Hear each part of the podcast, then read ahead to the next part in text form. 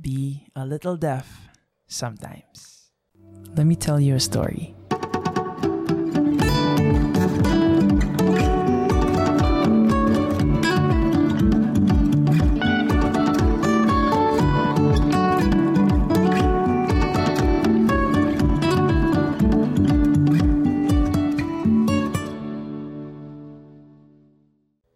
Hey, friends, welcome back to the podcast. Five words to remind us that we don't need too much to do much.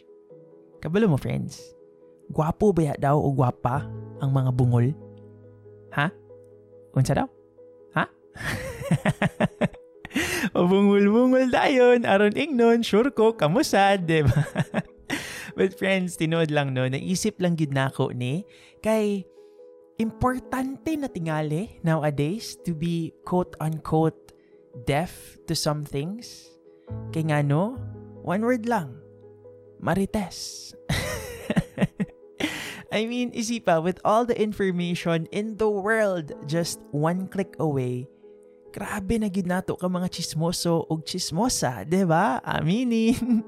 And kanang makadevelop pagid tagmaot nga batasan na kay nakabalo na ta, kay aware na ta, mag-comment gud ta even if wala kaayo nato na sabtan ang sitwasyon.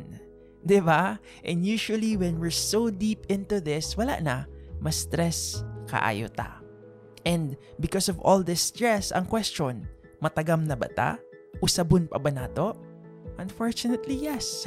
Kay Marites Ragyod, gihapon, ambot na lang gyud friends. And ambot sad, unsaon ni pagka-solve, no?